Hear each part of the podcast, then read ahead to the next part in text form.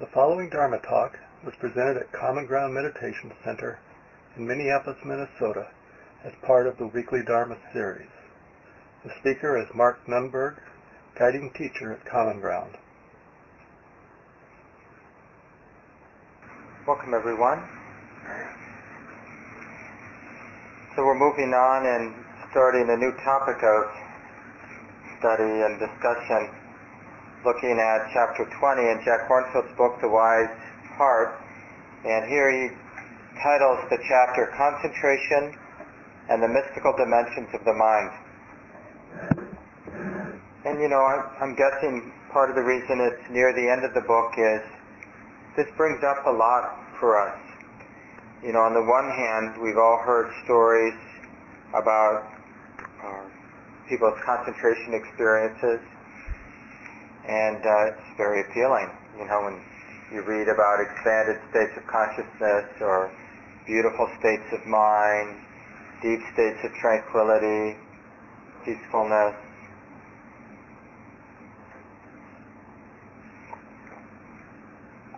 And we get attracted and we start to desire those states. And the desiring, the craving for beautiful states of mind, I'm sure it doesn't you don't need me to tell you, this isn't the cause for developing beautiful states of mind. You can have a lot of desire to have a healthy relationship with your partner, but what actually supports a healthy relationship with your partner isn't craving a healthy relationship. It's doing the work that leads to the healthy relationship. And it's the same thing with developing beautiful, deeper states or beautiful states of consciousness. Like everything else in the universe, the quality of the mind or the state of the mind, it arises due to certain causes and conditions.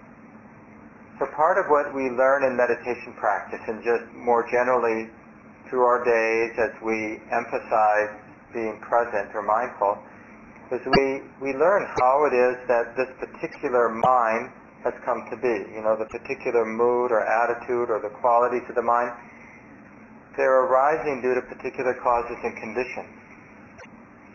So when the mind is really distracted or fragmented or upset or superficial, that superficiality isn't a mistake, it's just the natural fruit of whatever is supporting it, whatever came before. And when our mind is more settled, more clear, more happy, broader, deeper, more expansive, these wholesome qualities of mind arise due to causes and conditions.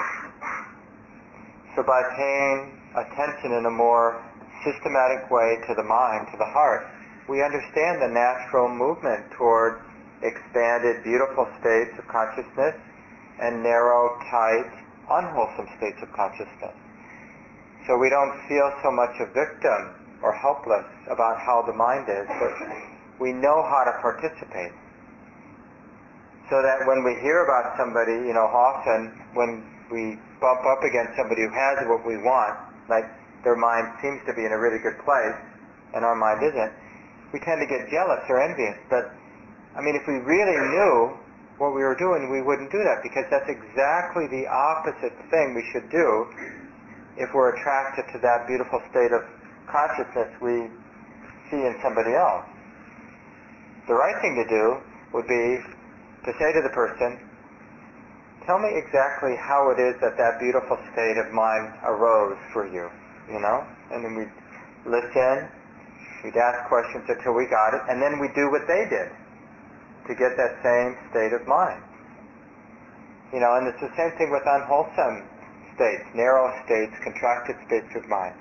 If we really see how the mind gets caught in fear, how the mind gets caught in anger or resentment, how the mind gets caught in fear and neediness and loneliness and all the different contracted, narrow, heavy states, we'd learn not uh, what not to do it's almost like we put up little danger signs like we see on highways. You know, be careful. Don't go here. Dangerous road. Drive carefully. Pay attention to what you're doing so as not to go off into that rut and get caught there. In Buddhism, as well as many other spiritual traditions, you know, people have done their best, you know, in an imperfect way. It's not easy, but throughout history, people have done their best to map out the beautiful, expanded states of mind, to create maps or, or road maps that help us understand how it is that we can experience directly expanded states. In this chapter, Jack Kornfield mentions that, uh, you know, through various studies, psychological studies, you know, they've discovered, uh, psychology researchers have discovered, discovered that most people have experienced mystical states or altered states of consciousness or expanded states of consciousness. And then the other finding is that most people don't want to go back. And so it's interesting that we like the idea of expanded states. We sort of romanticize it, you know, even the image of the Buddha or the idea of sort of the saints that have these psychic abilities or these beautiful expanded states of compassion or loving kindness, peace and stillness. As uh, Ajahn Sumedho, one of the people I see as one of my important teachers, he has this very funny line where he says, most people like the idea of peace, but most people find the actual experience of peace boring. You know, so we like the idea of calm and tranquility, or we like the idea of stillness and peace. But it's not, you know, part of the problem of developing these more beautiful, expanded states of consciousness is we're quite dependent, addicted really, to the intensity of greed and aversion in the mind. We like drama. I mean, just think about what we do all day long to, you know, keep going back to content that elicits the feeling of craving or elicits the feeling of aversion or fear. So we have a lot of conditioning that we have to understand and not be confused by, not be fooled by in order to go beyond our ordinary states of consciousness that keep us orbiting around the same qualities all the time. You know, we tend to dwell over, I mean, the content may be different, but the actual texture of the mind or shape of the mind, the narrowness of the mind, doesn't shift too much. Unless there's a dramatic event in our lives, the loss of a loved one, or, you know, we fast, or we do something pretty uh, intense that shifts the state of mind, causes a change in the consciousness. Or we develop a systematic meditation practice or an ongoing meditation practice where we're learning, you know, in Buddhism, we don't use hallucinogens, we don't use drumming and uh, chanting to some degree, you know, but if you look through human culture, there are all these different supports for transforming the mind or creating, supporting altered states of consciousness, whether it's drugs or chemicals or rhythm, percussion, chanting, other ritual activities. But in Buddhism, primarily what's used is uh, the development of an understanding of the mind, really the art of the mind itself, art of working, and understanding how the mind works. And what allows for the expanded state of consciousness, it's not so much that we're putting together an expanded state or sending the mind to an expanded state, we're abandoning the restrictions or the limitations of the mind. So when I'm thinking about me and why this happened to me today, or what I'd like to happen to me tomorrow, those thoughts about me who wants something to happen to me tomorrow, those concepts of me and tomorrow and this and that, they're very limiting. They limit the mind. They actually shape the mind or construct the mind in a limited, narrow, constricted way. so to experience an expanded state of consciousness isn't so much about me creating something as much as it is about understanding how to abandon, to put down the limitations. What's limiting the mind? What is limiting the mind? All of our conceptions of self and other, of this and that, past and future, these conceptions limit the mind. And within these limitations, sort of the glue of these limited states or these constricted states, the glue is really greed and aversion. You know, it's it's the intensity of wanting, the intensity of fearing, the intensity of aversion that holds the conceptions together, whatever it might be. Like if I'm fearful about what might happen tomorrow, or if I'm excited with greed about what might happen tomorrow, it's the greediness and the ideas about tomorrow and the ideas about me having tomorrow. All of that, you know, I use to construct a limited state of mind right now.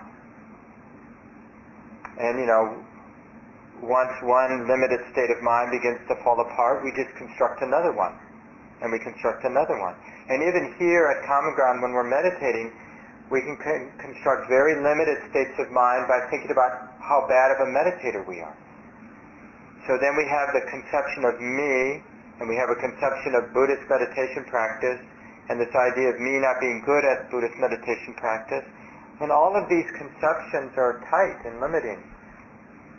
You know, and to live inside that space, inside of that psychic space, is heavy and unpleasant. Which, what does that make us do? It makes us want even more to be good at it, and feel have even more doubt about not being good at it, right? So you see how it's circular. It's hard to break out of the limitations because we want to use limited thoughts to free ourselves from limited thoughts, constricted thoughts to free ourselves from constricted thoughts. But that doesn't work. What works is, is just to allow the constrictions, the limitations to fall away. Because no matter how constricted our mind is right now, that constriction, the limitations that have arisen now in my mind, they're going to fall away anyway very quickly. So as long as I'm not recreating the limitations, re thinking, in a sense, the constricted thought, the mind will begin to expand, will begin to open up, go beyond its ordinary state. And this is a really important point about developing concentration or expanded, beautiful states of mind. It will happen naturally if we simply learn how to stop limiting the mind. And we limit the mind by getting identified with constricted conceptions, constricted ideas, limited ideas of self, of the experience of the moment, of the world.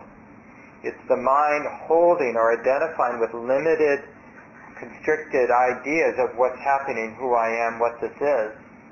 That's what prevents the mind from opening to more beautiful, expanded, calm, peaceful, wise and loving state.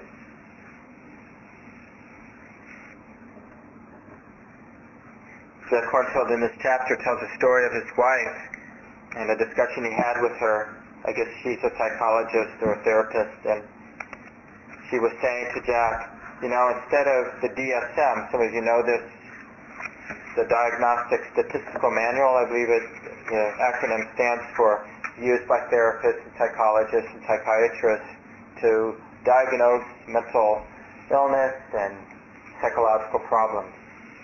He said instead of that we should have, you know, the alternative, the DMHP, the Diagnostic Manual of Human Potential, right? In counterpart, in counterpoint to the 35 forms of depressive and bipolar disorders, there should be 35 positive forms of emotional and mental happiness states of contentment, joy, rapture, gratitude, and extreme well-being. In place of aggression and paranoia would be highly developed capacities of trust, love, generosity, and selflessness. In place of hallucinations and psychosis would be the many forms of benevolent visions and sounds. These inner awakenings would be cataloged from the still small voice of the divine to angelic uh, choirs, from inspiring visions of gods and bodhisattvas to access uh, to access to creative imagination and illuminated inner realms of understanding and light. In place of sleep disorders and amnesia, there would be extensive descriptions of wakefulness and lucid dreaming. Instead of anxiety disorders, there would be multiple categories of fearlessness, equanimity, dignity, and inner strength. Our psychologies don't speak of, of these possibilities, and we don't have an understanding how they can be developed. One of the telling things in Western psychology and just generally in our culture, you know, we share uh, these values. In Buddhism, the Buddha mapped out the wholesome qualities. They're called the factors of awakening, the mental factors of awakening. And he mapped them out. And in the West, you know, we have similar values because three of the factors are uh, investigation, effort, and joy, joyful interest. Investi- kind of a joyful investigation, sometimes translated as rapture. Now, we're really into this in the West. You know, we value investigation, we value energy, and we value joy, that joyful, you know, that exuberance, that wholeheartedness. These are also, you know, Western values. But in this particular map from the Buddhist tradition that the Buddha used, there are the three energizing that I mentioned, but they're also balanced with the three tranquilizing factors. You know, so the value of tranquility and stillness or concentration and equanimity. Now we don't talk about this as much in Western psychology. So the way that we develop the mind, that we expand the mind, is through the tranquility, the stillness, and the equanimity.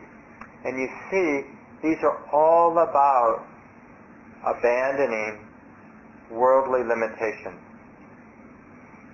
When we're developing tranquility, it's the willingness of the heart to drop its identification with what's agitating. You know, it's as if there's a very deep, wise voice saying, not now, honey. I don't need to think this now. I don't need to plan this now. I don't need to worry about this now. I don't need to wonder about this now. I don't need to fantasize about this now. I don't need to do now. That's tranquility. Tranquility is the wisdom that understands that this doesn't need to be done. This mental activity doesn't need to be done now. It doesn't need to be picked up. We don't need to identify with the impulse to think, to plan, to worry, to judge, to compare, to wonder, to fantasize. Instead, that impulse can be there. Of course, it will be there because it is the habit of the mind, but we don't have to pick it up, get identified, act it out. It's just there and then leaves. Like everything, it comes and goes if we don't pick it up. And then the more we practice tranquility, which is not picking up, not acting out the intentions, the impulses in the mind, then we start to feel tranquil. It's the tranquility of non-doing. And then stillness arises from that. Sort of the background, empty space of the mind. That's how I like to talk about it. I mean, it's a concept, but it might point, these words might point to an experience you know from your own experience, your own either sitting or just daily life experience, where when the mind is relatively tranquil, isn't doing a lot, then it's like the mind can begin to intuit a silence or an empty space or an empty, open peacefulness of the mind itself. So much of the time our mind is drawn into ideas of things and experiences, but now because we're letting go of that, the mind then, in a sense, intuits itself, intuits the space of the mind, and learns to rest in that stillness or that silence or that empty space. So instead of the doing, it's abiding in the space or the silence or the stillness. This is what we mean by concentration, or one of the ways to talk about concentration. And then out of that stillness arises a sense of equanimity, because in that stillness of non-doing, not creating concepts or getting identified with concepts, in that stillness, the mind feels very content. See, normally I'm into thinking and worrying and planning and judging and comparing because I feel discontent and I think that thinking will lead to contentment. Like if I just figure it out, like if I figure out what to do with my life, what who to be with in my life, what kind of job to have, what to get rid of in my life, how to fix my life, then I'll be content. But when we practice non-doing, tranquility, and begin to realize some stillness, some peace, some silence, and the contentment, then the mind doesn't need to do anything to be content. It's already feeling content. So then it's equanimous about all the things in the world that it might do or that it sees or that it hears because I'm not relating to the world in terms of making me content, finding contentment, because I'm already feeling content. You see how that leads to equanimity. So I have a different relationship with all the objects of my experience now. When we're an ordinary human being, all the objects I come into contact with, what I see, what I think about, what I hear, I always categorize it in terms of how can it support what I want in order to be happy my contentment, or what might be in the way of my happiness, my contentment. But when I'm already feeling an inner contentment, then I don't need the world to be supporting my contentment, my happiness. So I can have a neutral, loving, but neutral relationship to the world. Now my relationship to the world can be all about love and generosity because I don't need anything from it. I'm already feeling full and content and happy. So you see that then it's easy, to, relatively easy to be a saint until that changes. You know, because we're not needy. It's so easy to be loving when we're not needy, and it's so hard to be loving and kind when we're needy. Have you seen this in your life? So the question is, how, well, how do you do this? And this is why there's such an emphasis in spiritual traditions about developing these expanded, beautiful states and they really need to work together. We need the investigation, we need the energy, we need the joy, but we need the tranquility and the stillness and the equanimity to develop it.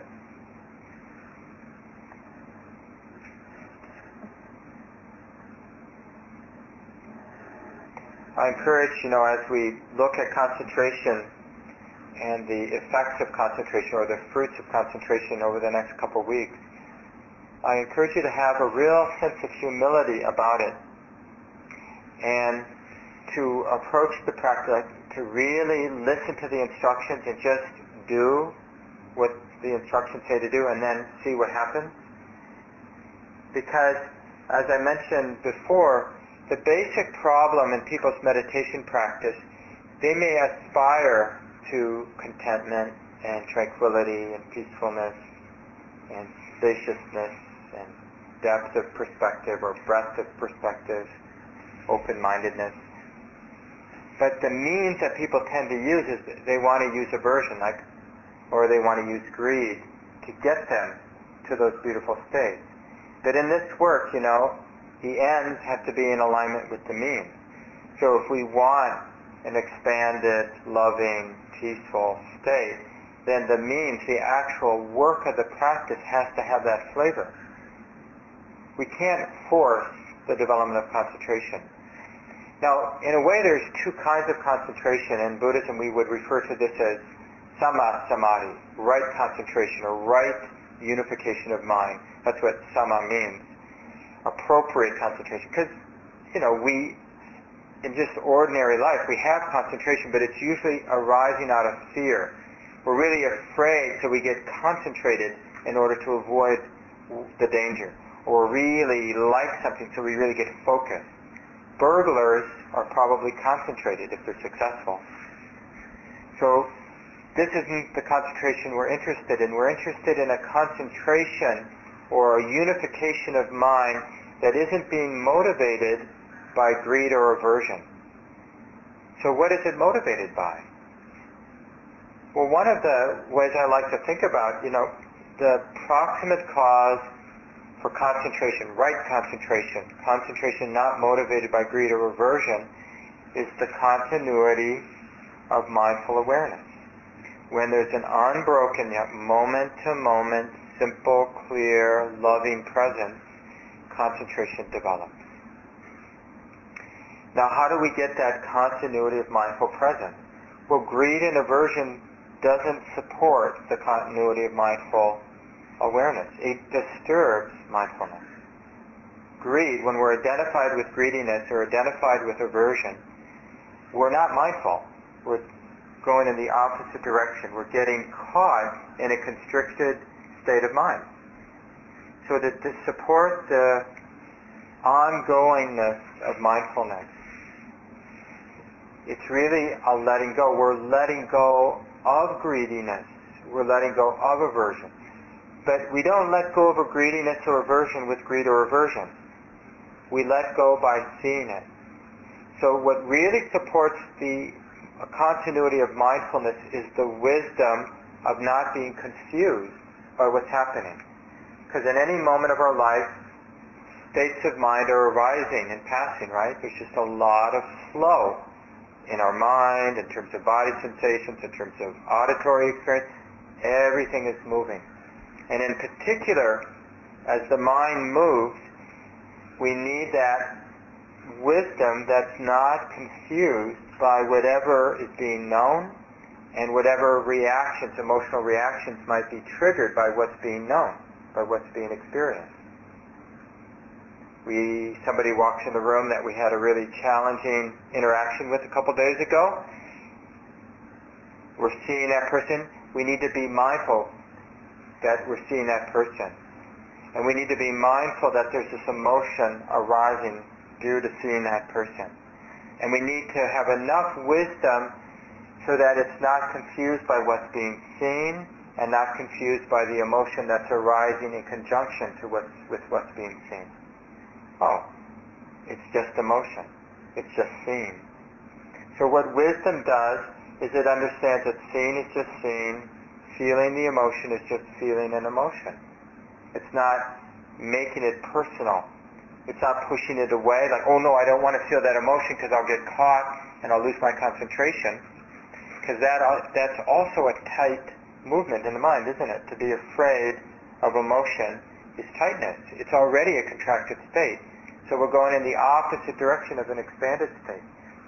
So how can we, which we're inevitably going to do, whether we're sitting or we're out in the world, challenging experiences are going to arise. It might be pain in the knee. It might be a provocative memory, an exciting thought about the future. But things are going to happen when we're sitting if mindfulness knows that this experience is arising and there's enough wisdom not to be confused by whatever it is that's arising, then whatever that is that's arising is just going to arise and cease. It won't last long. It lasts long when the mind gets identified with it. If ever there's a disturbance in your meditation that's lasting, it's only lasting because the mind is identified. It's gotten attached. It's taken the experience personally. It's either trying to hold on to it or it's trying to make it go away. Both movements of trying to hold on, which is greed, of course, or push it away, make it go away, which is aversion, is a limited, contracted state of mind, and you're going, the mind then is going in the opposite direction of samadhi, of the expanded state. But when the mind has a pain in the body that arises, or a painful or disturbing mind state, or memory or something that arises, but there's wisdom present, and the wisdom knows it's just what it is. It doesn't get identified, doesn't get attached. Then that experience will very soon pass away, and the process of letting go will be strengthened. The mind will basically understand more deeply how skillful it is not to be attached how skillful it is to keep letting go, letting go, letting go, letting go. And out of that letting go, as I described, tranquility arises, a sense of ease of the body and mind. And out of that ease of the body and mind, the mind intuits the empty, silent peace or space of the mind and learns to rest there in the stillness. And in that stillness arises a profound equanimity, a non-attachment with what comes and goes which stabilizes the expanded state of concentration.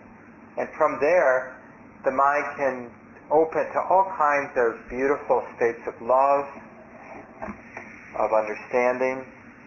Really, the sky's the limit when the mind is free from the worldliness of greed and aversion.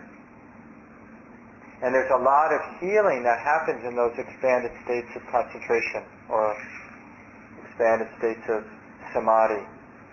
It's sometimes better to use the word samadhi because, like I mentioned, concentration is used in a very generic sense. You know, like we can get really concentrated, like Olympic athletes get really concentrated, but re- they really want to win the gold. So it's really motive, the concentration is often motivated by greed or fear of failure.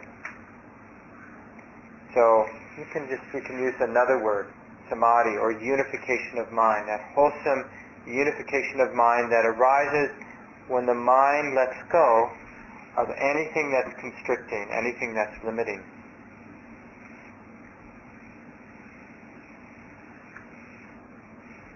I'll just mention one more point and then open it up for discussion. And we'll talk more about this in the weeks ahead, but one of the things you'll notice when you, you know, you're sitting, you create some stability in the posture, you have a sense of how you're going to use, for example, the breath or body sensations or hearing as a support for this continuity of mindfulness. It's just a place to come. Basically, we're organizing one's attention, one's awareness with the ordinary process of breathing, or the ordinary sensations of sitting, or the ordinary experience of hearing, right? We're using it as a tether, a place to keep redirecting the attention. And then with that awareness of the breath, we're just on the lookout for any impulse to get attached and letting go, not being confused by that impulse. So then we're moving into the flow of the breath as nature. We're not constructing any idea about the breath, but just the natural movement of the breath because the mind is letting go over and over again of any conception that arises, any idea about the breath. And that starts to be experienced as tranquility. And the more we do this in a, in a funny way, the mind feels challenged by the letting go, by the mind not taking up attachment, not taking up identification. You might have uh, experienced this if you have kids, if you've been a school teacher, and you want to stop a behavior, or even if you have a pet, and you want to stop a behavior that's noxious or inappropriate. And so you, you know, you create incentives for the person to do the right thing and disincentives for the person to do the wrong thing, right? Punishment, rewards and punishment. Common world of parenting and teaching and you can even do this for yourself. And, um, but you know, like if you say to yourself, okay, you know, you, you know, if you change your diet, Mark, and uh, eat these healthy foods, then at the end of the week, I'll treat, you know, I'll treat me. and I'll do this fun thing. And, you know, you create all these sort of criteria. This is what you're allowed. This is what you're not allowed. Or do you notice a lot of times we react. It's like we don't like being caged in by those, you know, can't do that.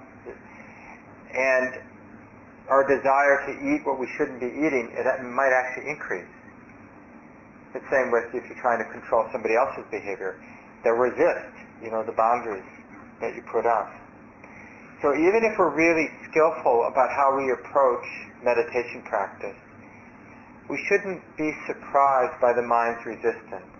Just see it as a cat or an animal not wanting to be tamed, a mind not wanting to be, ta- be tamed, a three-year-old not wanting to be tamed, or a six-year-old, I mean, I'm sorry, a sixth grader. I used to teach sixth grade. They don't want to be tamed the sixth graders. Yeah. They're discovering the joy of challenging adults. And they begin to, you know, orient much more around, you know, their own peers than about the authority of the adult. And so just to know that that's how it is. And what really supports it, now the reward and punishment, it isn't vindictive at all we don't need to impose rewards and punishment. Nature imposes rewards and punishment. This is the great thing. We let nature do the teaching. Our job is just to make sure we see what nature is doing. So when we let the mind go into contracted state and obsess with fear or obsessed with aversion or obsessed with greed, we just notice how contracting that is, how heavy, how into a knot the mind becomes. And when we're not getting in, indulging in those contracted states, we notice how pleasant tranquility is, how beautiful concentration is, the bliss of concentration, how empowering equanimity is.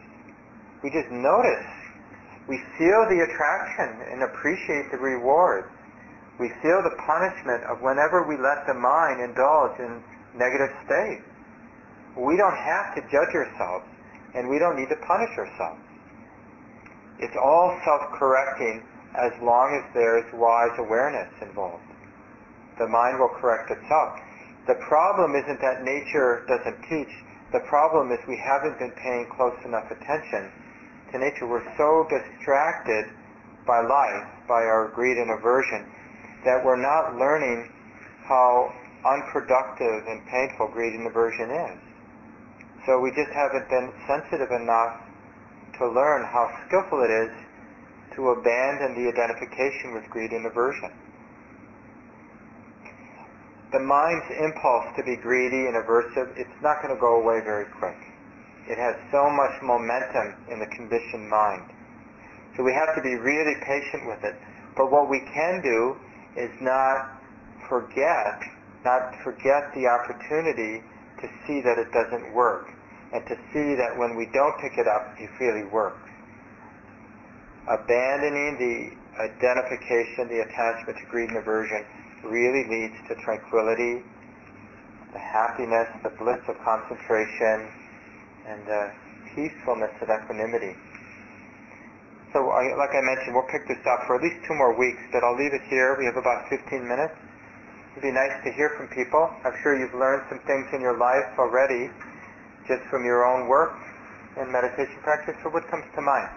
Ellen. Nice and loud, Ellen. It's not my intention to Ellen.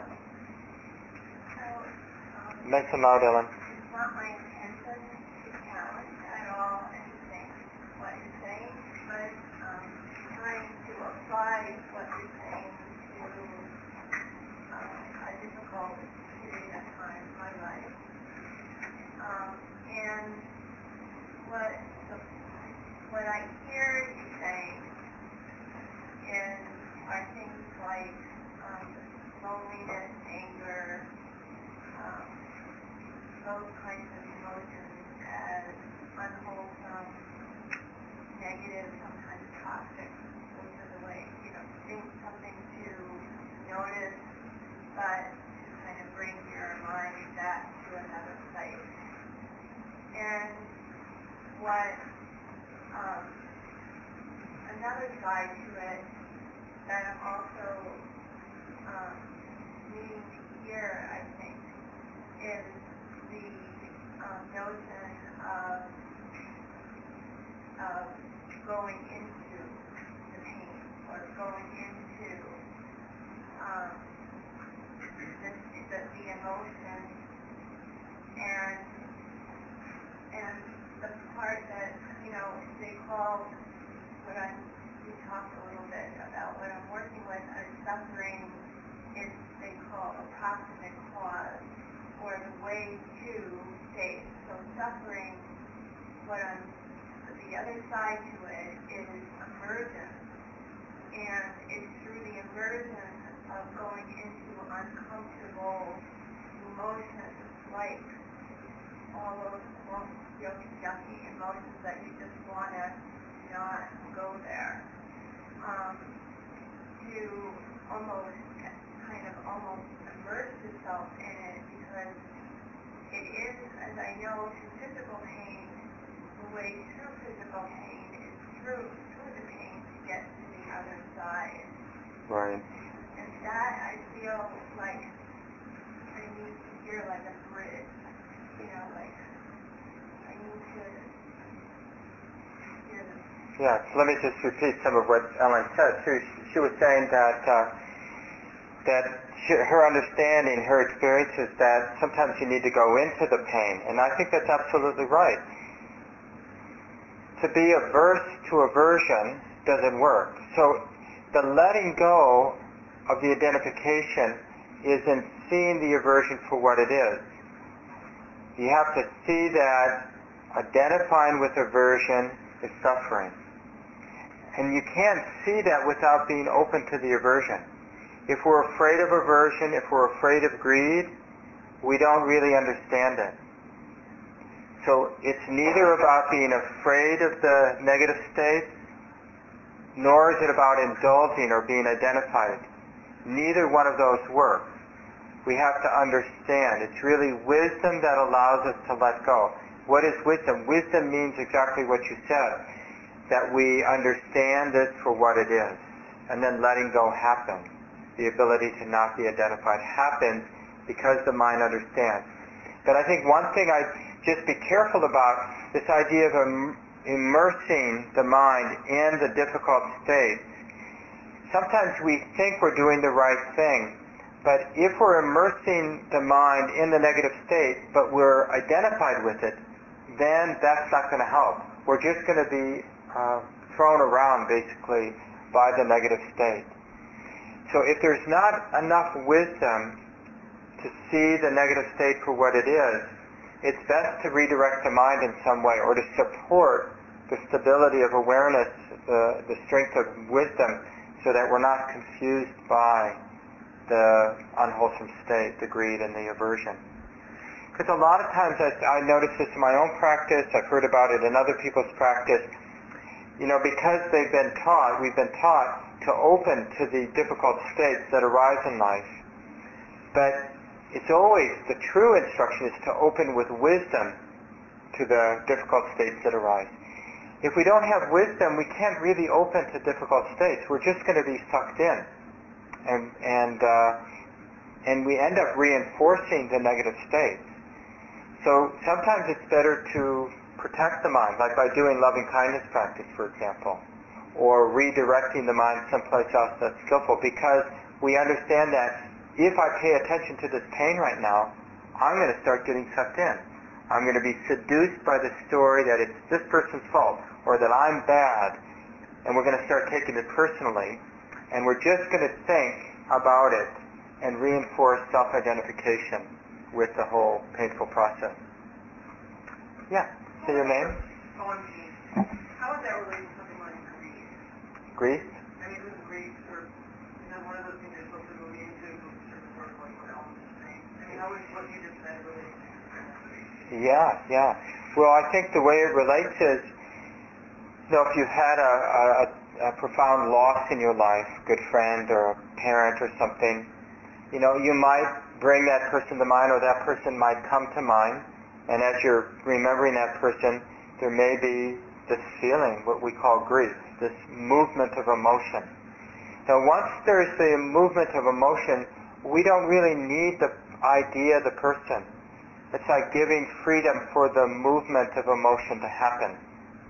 So, this is what we mean by not being identified with the grief, but not being afraid of it either.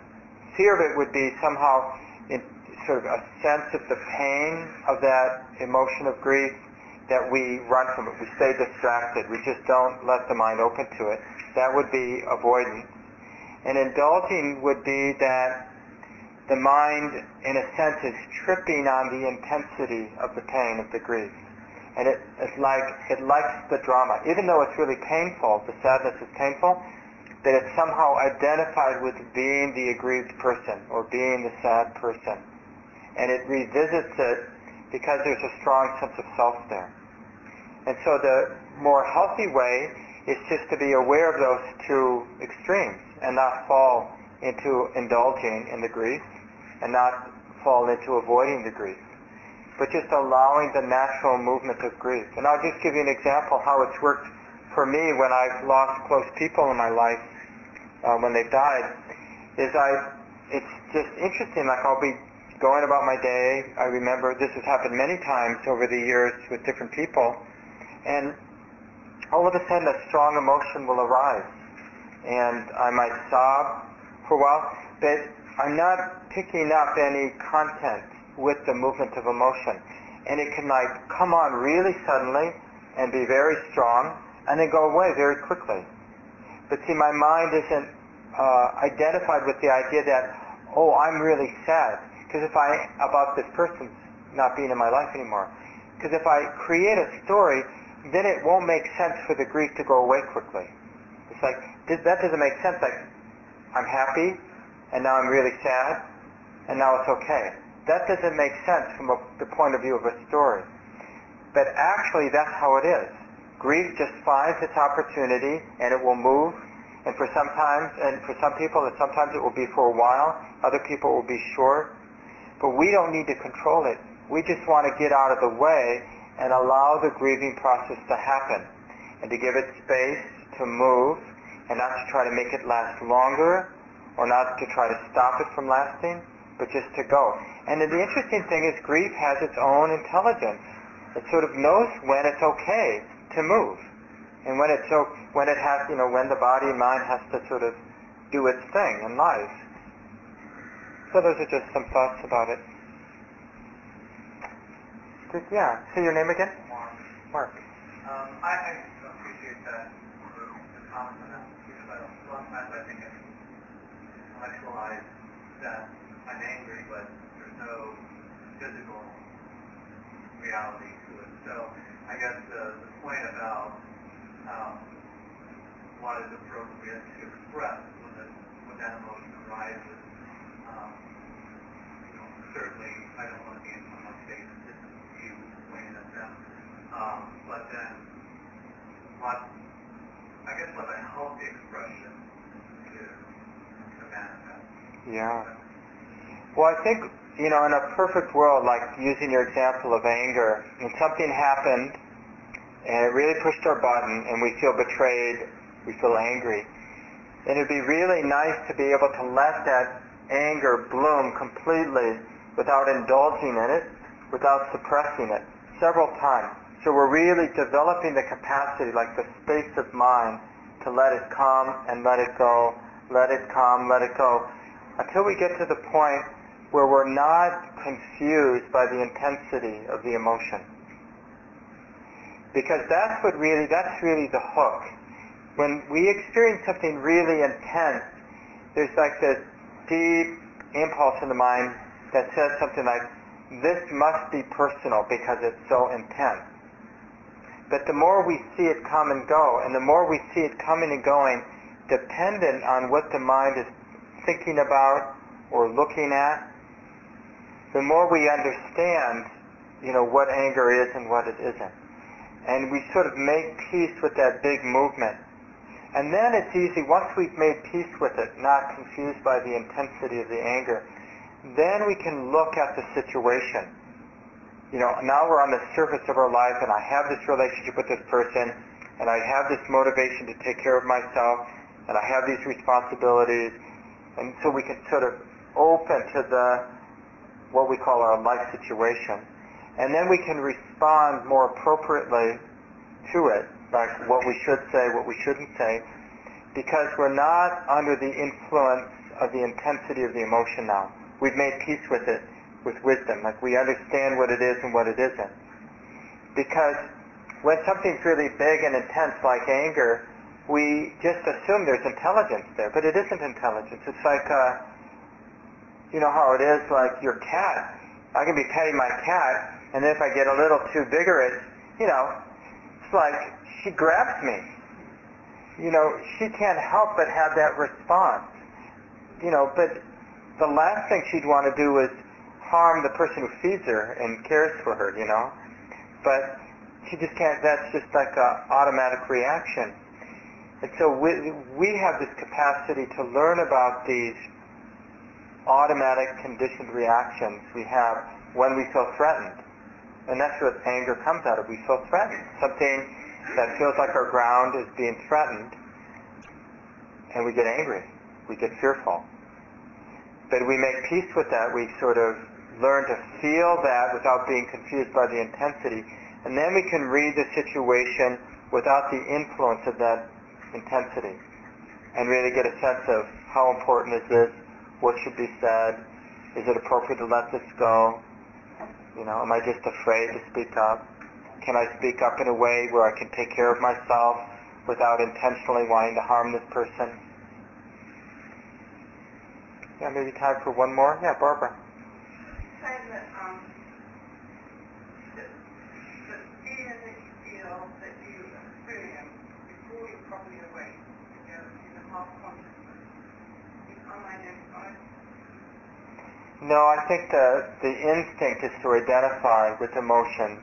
Unless we really develop the practice or just have a lot of momentum because maybe we're on retreat, that when we're semi-conscious or not, you know, not really awake, the tendency is to immediately identify with emotion. But it just generates without having any thought process that's awake. The mind will probably create the content to make the emotion make sense. Even when you're only half, when you're still half asleep. I think so. Like imagine if somehow while you're asleep, we could insert a strong emotion of anger. You don't think you're in your dream state, your mind wouldn't concoct a story that made the anger make sense? And I think we do that in waking life too.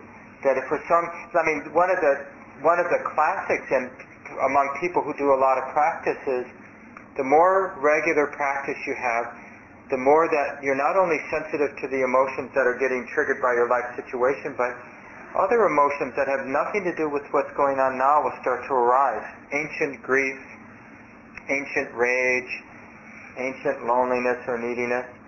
But it's nothing. You might have everything hunky-dory in your life, but you're just feeling this intense irritation. And it's like if you're not careful, the mind will concoct reasons why you're irritated, why you're lonely, why you're needy, why this person is betraying you even though it's it's just not there. The mind constructs it because it trusts the emotion more than it trusts the experience.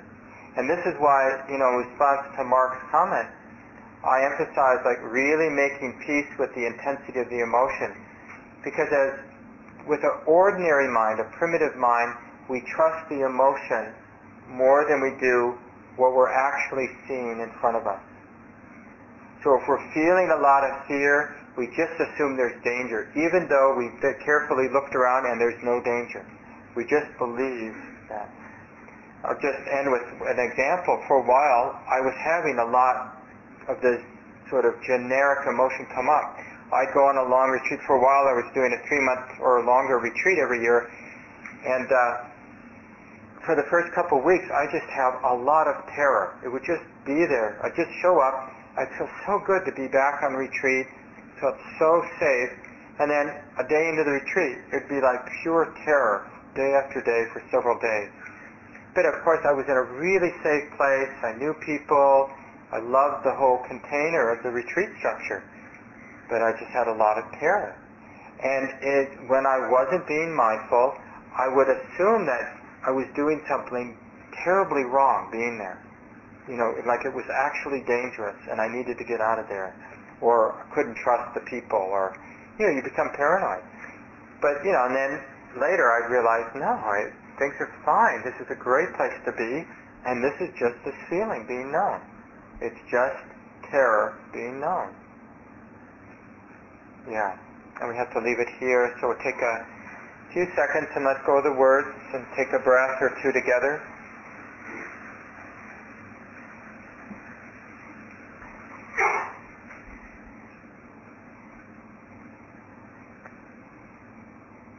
Appreciating the silence.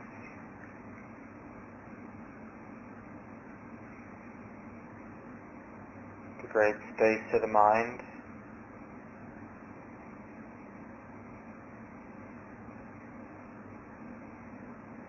Grateful for these teachings, these wise and practical teachings that have been handed down by women and men who've done the practice before us, shared what they learned and we can be inspired to do the same, developing wisdom and compassion in life, being a cause for happiness, peace in our hearts and in the world. Thank you for listening. To learn how you can support the teachers and Dharma Seed, please visit dharmaseed.org slash donate.